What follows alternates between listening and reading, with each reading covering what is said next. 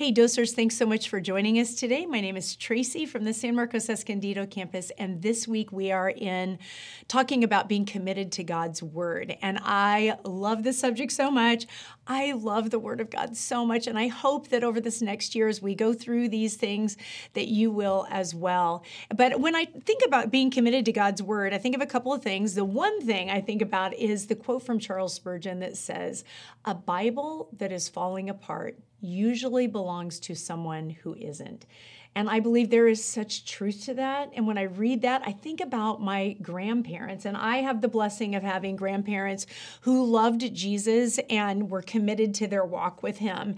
Um, but you might think, like, oh, well, so does that mean that our their lives were just peachy and everything was great because they were in the word is that what you're saying and i'm saying not at all as a matter of fact i brought a couple of the bibles that we have from them like this is one of my grandmothers and the one that this grandmother that this one belonged to they had great illness in their family she had a, a struggle with an illness they had the loss of a child they had a lot of struggles in their life but they were rooted and grounded in this word and i watched them walk that out morning and night as they would dig in together and they would be in church and then they would study during the week.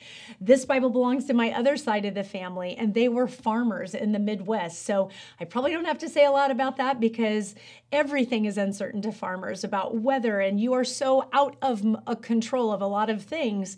But they trusted God. I never once saw my grandparents wring their hands in worry and talk about being anxious about things. But I did see them meditating on, reading in, studying, and talking often about the Word of God.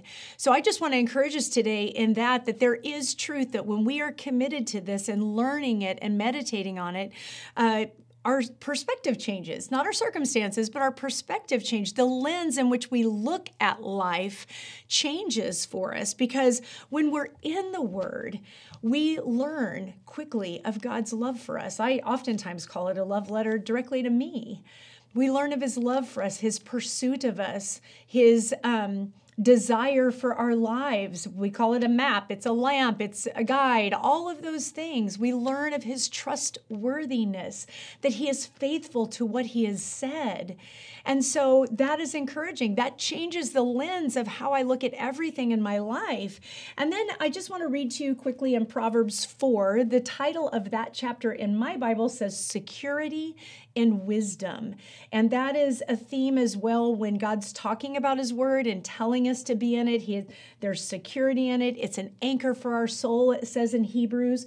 But in Proverbs 4, verse 20, it says, My son and daughter, give attention to my words, incline your ears to my sayings. Do not let them depart from your eyes, keep them in the midst of your heart. Here's the key for they are to those who find them. It is very life to our souls when we read from God's word about who he is and our hope of a future as well. So I, you might be saying like, well, I, I don't have the time or I don't have that rhythm. I don't have that habit. What, how would I ever incorporate that into my life? Like you're talking about meditating day and night. And I just want to encourage you, there's so much out there. I will say in our homework from our messages, if you are a North Coast watcher, every week we have a food for thought thought or study questions, and it leads you into the word to dig in a little bit deeper. And then in our life group sets where we talk about that and how we apply it. So we would love for you to be a part of that. But also, there are apps out there. There are Bible reading plans. Right now in the new year, you'll find all kinds of reading plans. Don't fret if you're a little bit behind. It's okay, because here's what I promise you if you commit to being in God's Word more and you grab one of those reading plans, and even if you don't stick to it completely, I, I am sure we would all be in the Word more than we were the year before. So it's a win either way. I would say worship is another way. In particular, our worship pastors, they are very intentional about making sure what we sing and what they put out is very theologically sound based on the word. So you can do it in a variety of ways. So, my challenge to us today is to get committed to the word of God, spend more time in it. And I can't guarantee a whole lot in this life, but I can guarantee you this one thing being in the word more. It will not change your circumstances in life, but it will change our perspective. We'll see you next time.